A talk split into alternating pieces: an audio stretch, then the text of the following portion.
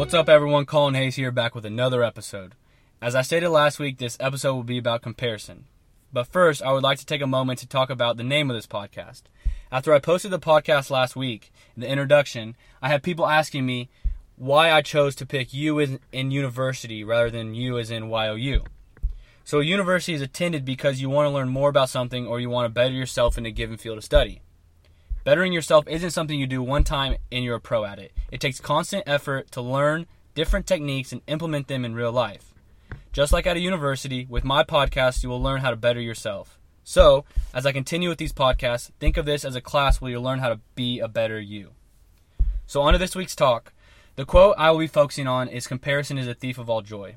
And while you think about that, I want to just give you this question Have you ever completed a task, closed a big sale, or achieved something you've been striving to do just look over your shoulder and see that someone else has done better? Once that happens, you feel worse and you realize that they have done more. You feel as if what you have completed is minute compared to what they have done. See, that's the essence of the quote, comparison is the thief of all joy. But we have to we have to talk about this first. Comparison is inevitable. No matter how hard you try not to, you will compare yourself to others. You will always seem to look left and right no matter how hard you try to stay focused on the forward. So with this episode, I plan on talking about why comparison is bad, and then I want to give you tools how to turn the bad comparison into actually good comparison. And it will, in turn, will make you happier and make you a better you. So the bad. Jealousy is often the accomplice of comparison. Jealousy is comprised of lack in information and ignorance. It obscures your vision. It demands that you blind yourself from the fullness of another person's life. You see only what they choose to show you. You only see their successes and joys and peaks. However, with those, I guarantee that they have a lot more failure, pain, and valleys. A common example is Instagram.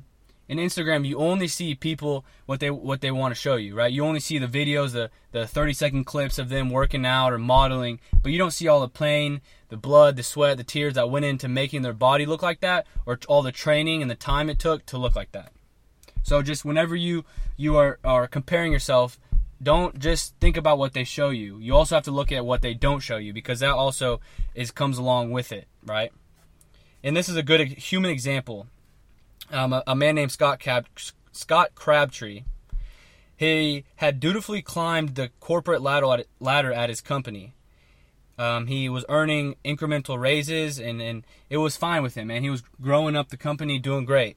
Until a just out of college kid was hired and immediately began earning almost the exact same salary as him.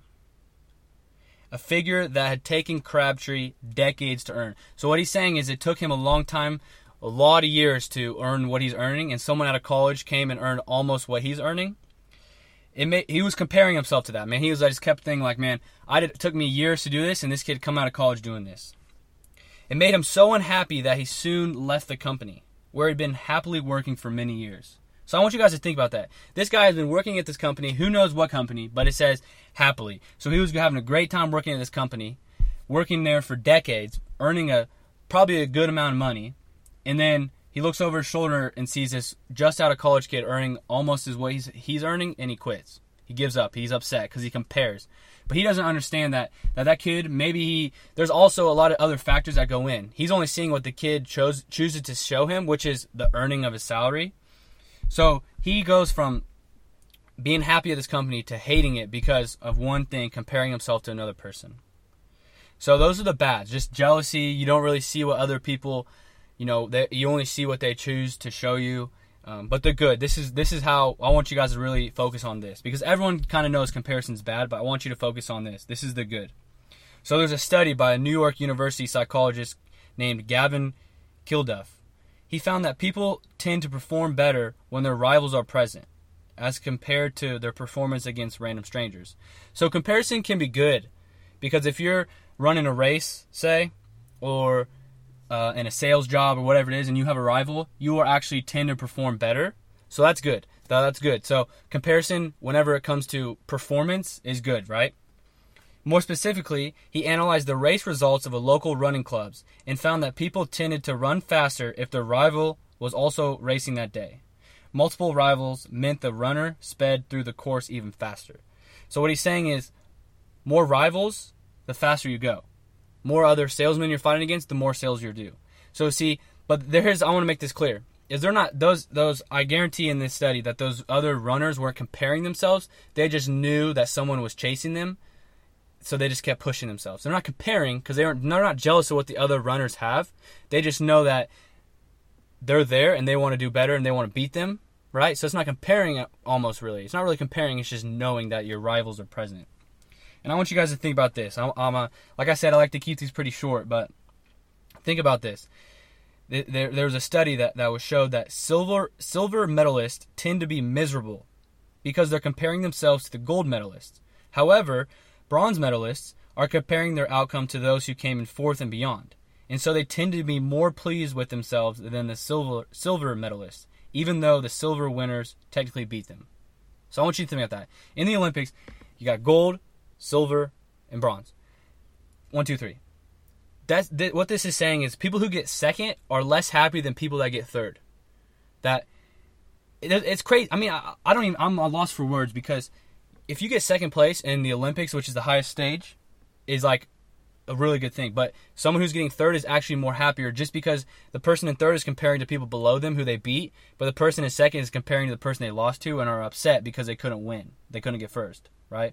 So it's just crazy to think about that. Like someone who gets in third is more happy than someone who gets in second, all because of who they perceive that they're comparing themselves to. So I have a few truths for this. Okay, I, I want you guys. These are truths I believe to be true. Number one, Seek favorable comparisons if you want to feel happier, and seek unfavorable comparisons if you want to push yourself harder. You may not be able to quit your social comparison habit, but you can learn to make it work for you.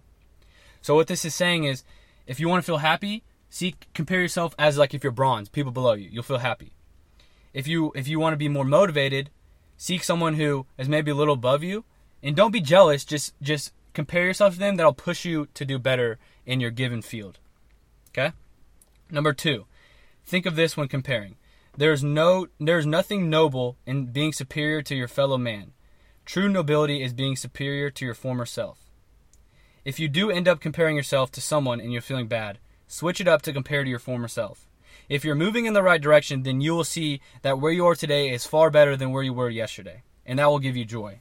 So if you are moving in the right direction towards a better you, then if, if anytime you compare yourself to someone, you feel upset, switch that up and compare to your old former self, and I guarantee that you will be you'll feel more joyful.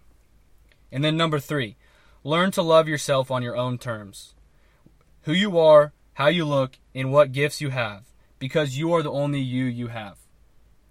What that means is, man, God places everyone on this earth is different. Everyone's unique. So there's no reason to compare yourself because you don't know what all the underlying things that going on with someone else's life.